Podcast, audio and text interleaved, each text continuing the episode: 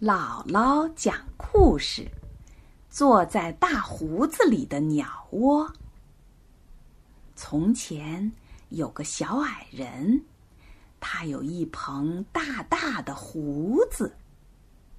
你怎么也想不到，他的胡子有多大。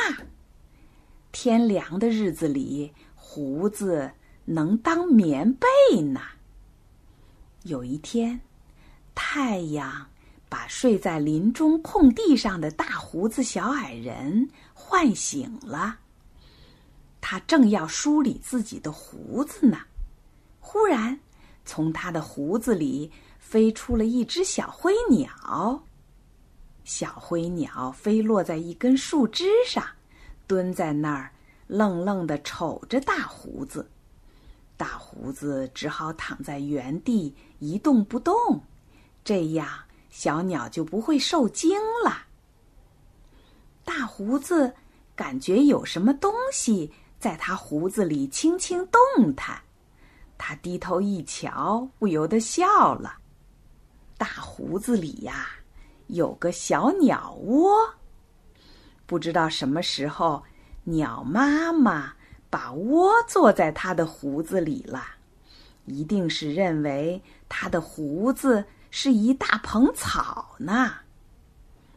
这个小鸟窝里有五个小鸟蛋，小灰鸟的妈妈在它大胡子里正孵蛋呢。这下啊，可让大胡子为难了。孵蛋得清清静静、安安稳稳的，要专心一意，才能把小鸟孵出来。于是，大胡子只好纹丝不动的静静的躺在那儿，呆呆的看着天上的白云。后来，鸟妈妈飞上了树枝。过了一阵儿，鸟爸爸回来了，嘴里叼着一条小虫子。鸟爸爸先站在树枝上，看大胡子靠得住靠不住，看了好一会儿。没事儿，就飞到鸟妈妈跟前，把虫子喂进它嘴里，又匆匆飞进树林了。鸟妈妈孵着小鸟，鸟爸爸当然要忙碌些了。他不停的把各种好吃的虫子叼来给鸟妈妈吃。可是，从早晨开始，大胡子。可就没有吃过东西了。本来他可以去吃旁边的一些野果，但是现在呢，他不敢动。好在鸟爸爸看出大胡子肚子饿了，他捉了一些虫子来喂大胡子。大胡子赶紧闭上了嘴。他说：“谢谢你，我不会吃虫子。”你还是好好照料鸟妈妈吧，让它在我的胡子里安心孵蛋吧，这样小鸟很快就能孵出来了。大胡子伸手拔了一些草茎嚼着，不让自己的肚子太饿。他这么一动不动的躺了很长时间，腰都疼得厉害了。可他还是不敢动弹，生怕一动弹就会吓着鸟妈妈。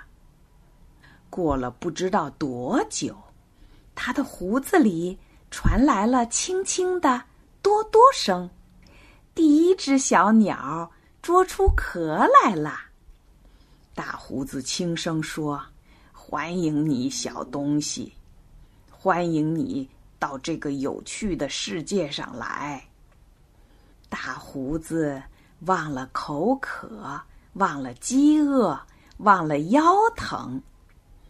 第二只小鸟出世了，第三只，第四只，第五只，五只毛茸茸的小鸟，五个可爱的小生命。鸟妈妈看着自己孵出来的小家伙，心里。说不出有多高兴。这时，和鸟妈妈一样高兴的，还有大胡子小矮人呢。